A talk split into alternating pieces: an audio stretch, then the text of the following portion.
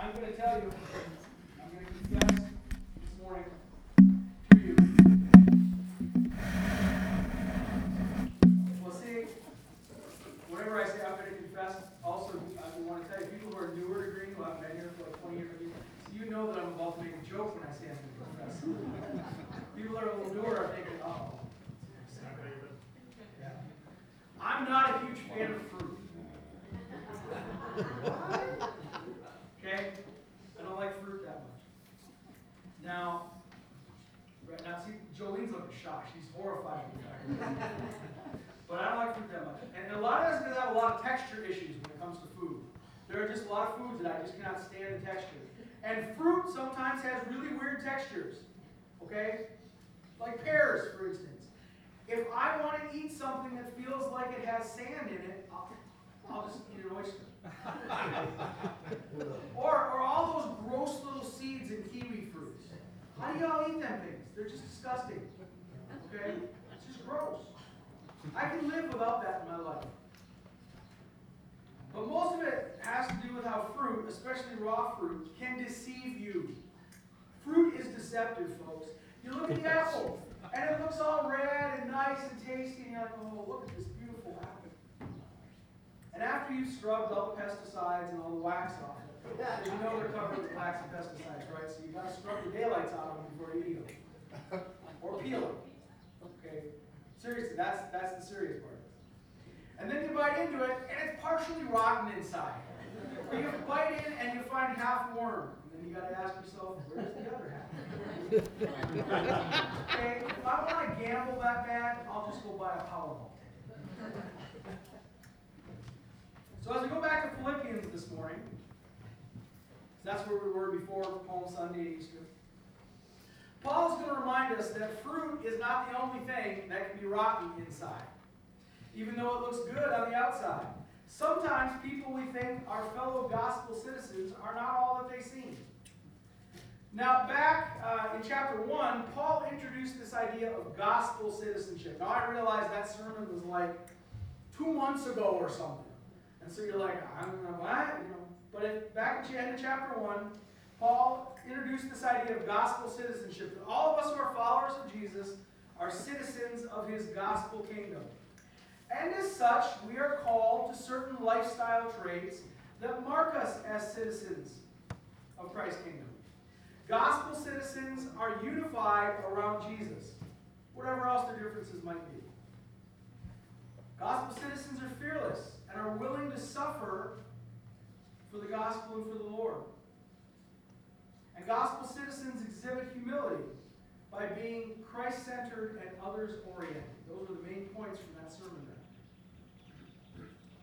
Then, of course, from that, we get into chapter two, and Paul holds up Jesus, of course, as the ultimate example of humility and obedience.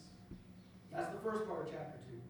And then, he also gives us Timothy and Epaphroditus, who are examples of two normal people who were living out that kind of Christ-likeness. Because, of course, it's easy to say, well, yeah, it's, easy.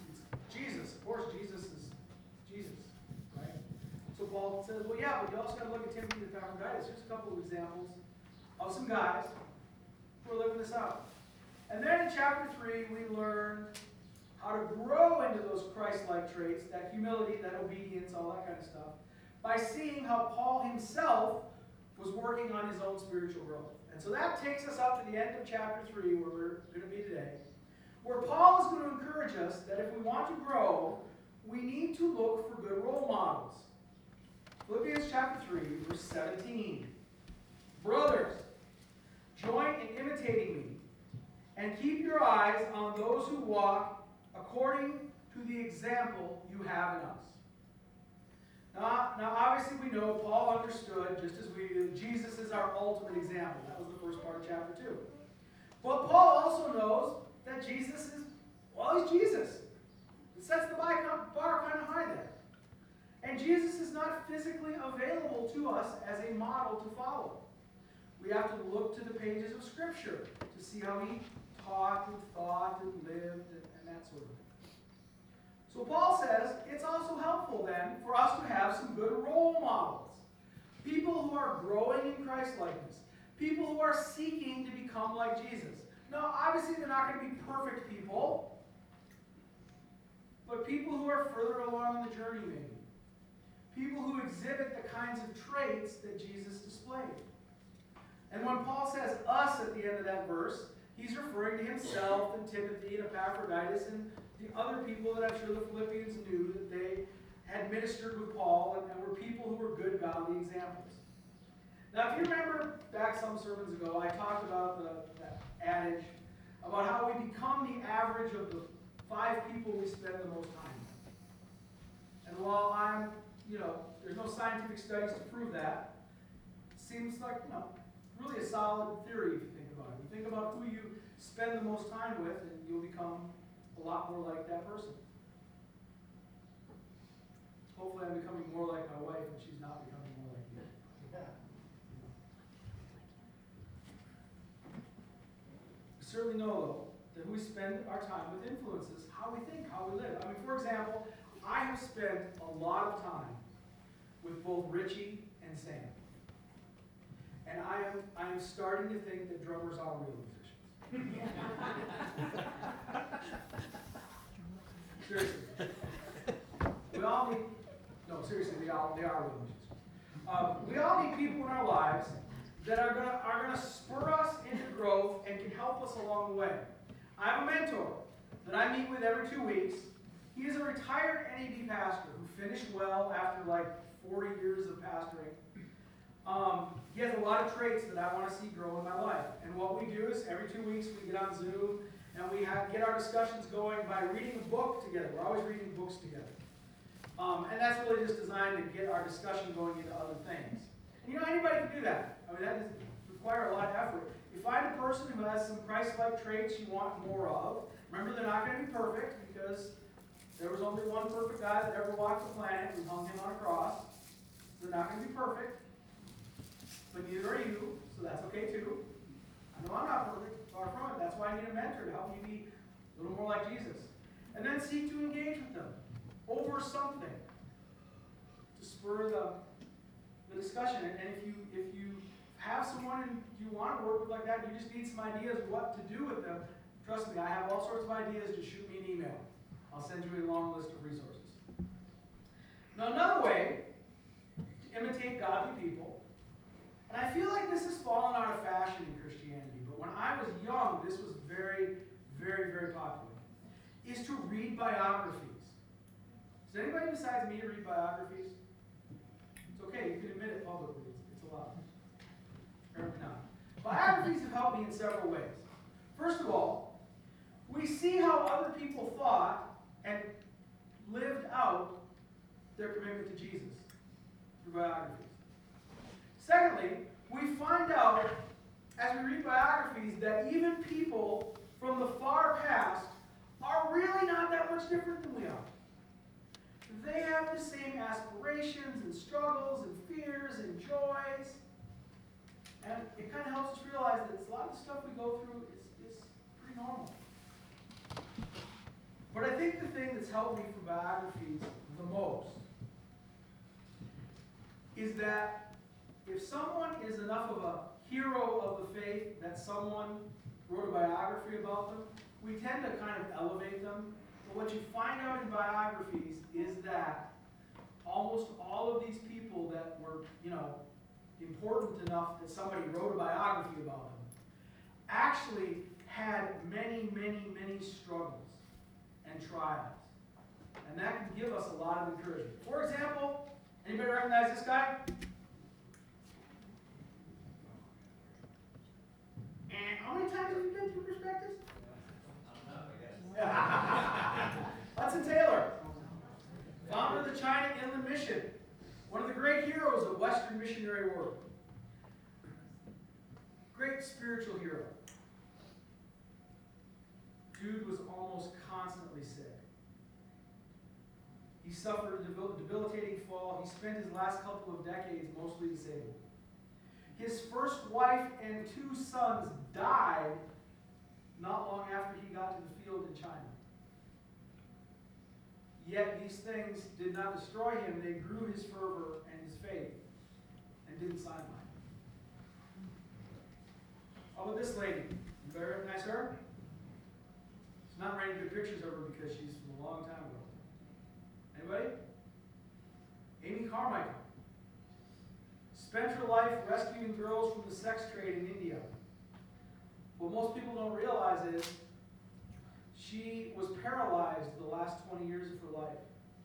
Yet she directed her ministry and wrote sixteen books while bedridden in the nineteen twenties and thirties. Okay. She didn't have, you know, a MacBook Pro to type her books on. Right in my hand on paper in India. Woman of great faith. Don't underestimate the value of some good biographies. Find a role model, some sort of mentor, spiritual friend. Read a good biography. I promise you, your faith will be better for it.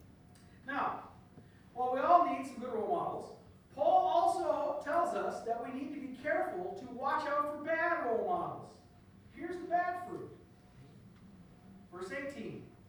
For many, of whom I have often told you and now tell you, even with tears, walk as enemies of the cross of Christ. Their end is destruction, their God is their belly, and they glory in their shame with minds set on earthly things. One of the greatest tragedies I have seen over the years, and I can say that now because I've been pastoring a long time, is the high level of toleration for bad actors in the church. We too often have equated Christ-likeness with just being nice, and not enough with confronting religious people who are problem children. Some of you are uncomfortable even as I talk about that. But notice Paul doesn't mince words about such people. Even as he points out he is deeply grieved by such people. He says, I point this out with tears. It's not like he's happy about it. He's broken up about it. But there are people who will come to a fellowship, but their agenda or their desires for control are contrary to the cross. And they're not coming in humility and they're not coming in obedience. That is the mark of the gospel citizen. Now, lest we think this is just Paul upset with some people who disagree with him, look at Jesus' own words on this subject. Matthew chapter seven, starting in verse fifteen. Beware of false prophets who come to you in sheep's clothing, but inwardly are ravenous wolves. You will recognize them by their fruits. Are grapes gathered from thorn bushes or figs from thistles? So every healthy tree bears good fruit, but the diseased tree bears bad fruit. A healthy tree cannot bear bad fruit, nor can a diseased tree bear good fruit.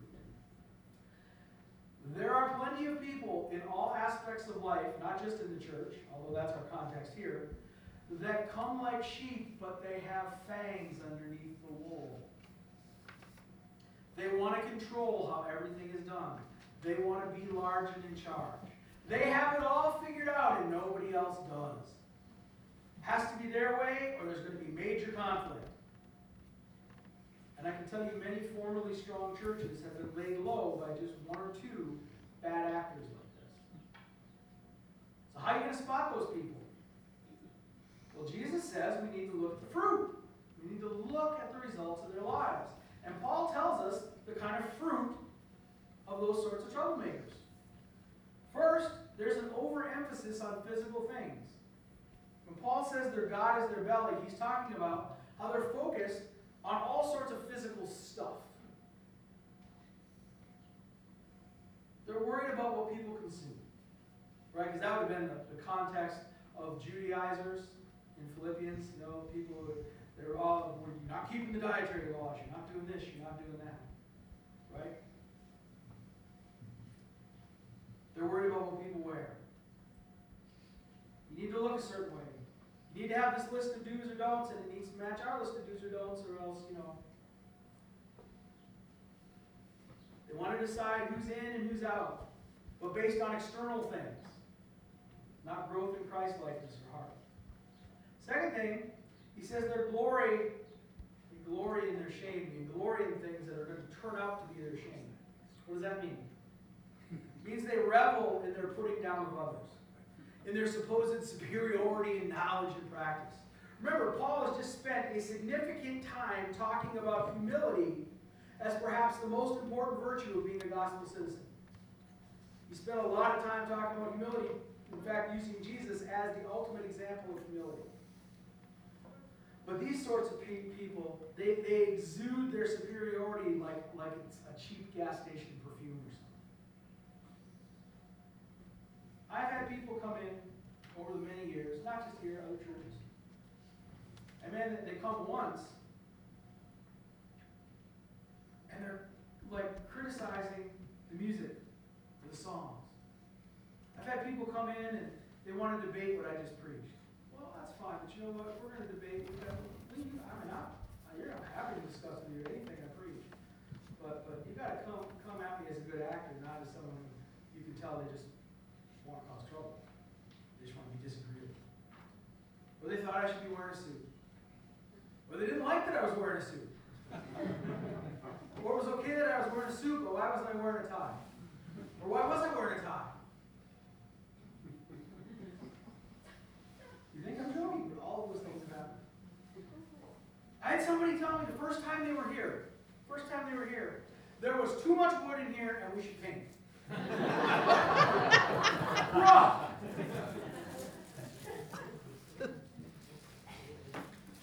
Those are just minor things, right?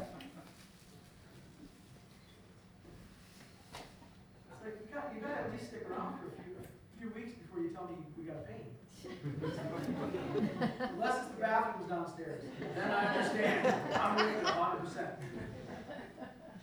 The, uh, the main thing about these, Paul says, is these people's minds are, are on earthly things, right? These sorts of folks are, are constantly focused on earthly things. They're very worried about the here and now. They're almost always obsessed with the here and now and with, with all the things and trappings of this life, especially financial things and the appearance of things. Think about, if you ever noticed, all the health and wealth preachers, they're always going on about what you give. It's always about money, right? And it's always about you giving money to them. And if you do, God's going to bless you. God's going to give you money. God's going to bless you. We give us money, right? But it's always interesting. Those blessings are always earthly things. Did you ever notice that? I never heard any of them say, well, God wants to bless you. He's gonna, if you give, he's gonna bless you with a deeper love for Jesus. You ever heard? I've never heard anyone say that. No, no. We'll bless you with a Bentley. Whatever. And he's gonna bless that preacher with a Bentley. He spends all your tithes and offerings on a fancy car. Which, I mean, I'm not against guys wanting Bentleys. I'm just saying, you can't get them fixed around here. I've never heard one of those guys say, God's going to bless you with the opportunity to suffer for his glory. Yeah, they don't ever talk about suffering. Kind of funny because the New Testament talks an awful lot about suffering. But those health and wealth guys, they don't, they don't want to. Oh, no, God's going to make you healthy and wealthy and it's going to all be great. Oh, yeah. And wealth's an awesome, awesome blessing. And what's interesting to me is I know, I know wealthy people and they've earned it. And a lot of them are very generous. But the ones I know who are, are following Jesus don't think that they just give to get. But for those T V preachers, man, it's always a fatter wallet and no back pain. And I know a person would appreciate the back pain. That would be nice. So those kind of fruits you gotta look for. You want to look for the bad role models, the bad actors, those are the fruits. If you look for those things, you'll know who to avoid because they're not going to be good role models for us. Instead, Paul tells us that we should be looking for good role models who model heavenly citizenship. Verse twenty and twenty-one. But our citizenship is in heaven, and from it we await a Savior, the Lord Jesus Christ, who will transform our lowly body to be like his glorious body by the power that enables him even to subject all things to himself. The contrast to the people who are focused on the here and now and the earthly things is the person who realizes that their citizenship, their gospel citizenship, is with Jesus in heaven. We are not primarily citizens of this world anymore. We are heavenly citizens. We're temporarily in this part of life. And the ultimate purpose of this short life is to prepare us to be better gospel citizens, to make us more like Jesus. To prepare us for that eternity where we're going to have a restored heavens and earth, and we're going to be made new like Jesus and be in that new heavens and new earth with our King Jesus. Now I understand it is hard to live in the light of heavenly citizenship, because this life is all any of us have ever known. I've never known any other life. I haven't lived for eternity. I have not received a new heavenly body like Jesus that doesn't sometimes wake up in the morning and go, oh. I haven't lived in a world where I'm not tempted to sin and where, in fact, I no longer have my own desires to sin to contend with. Or one where there's not an enemy who's out there going, I know right how to get that horrible guy. Right? None of us have lived in that world because it isn't here yet. This life is all we've known, and all we've known are our hang-ups and our struggles and our traumas and our own sins and our pains and everything else. And we've all known godly people, and we've known some very ungodly people and some ungodly people who thought they were godly. That was Paul's previous point, really. Right? Who knows? And then we have a culture that surrounds us. It tries to tell us all these other things are important, right? Bigger biceps, fancier clothes, more Instagram followers. You should follow me on Instagram. And join the other three people.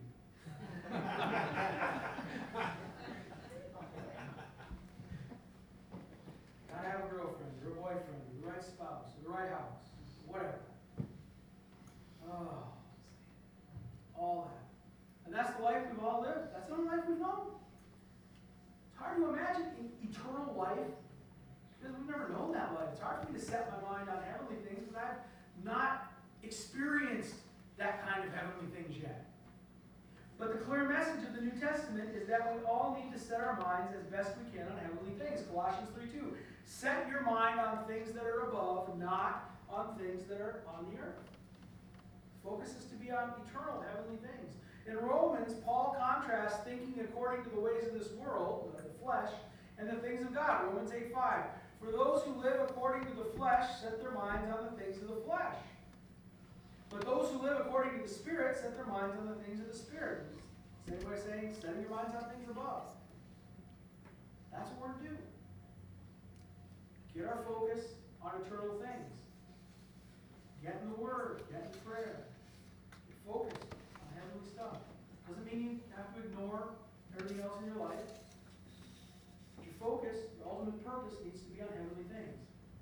Now, you've probably heard the phrase that someone is so heavenly minded they're of no earthly good. Anybody else besides me ever heard that phrase? Somebody's like, oh. But my take is that in truth, if we are not heavenly minded, we're really not going to be that much earthly good.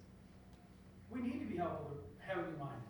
That we need to, to help other people, we have to transcend the thinking of this world.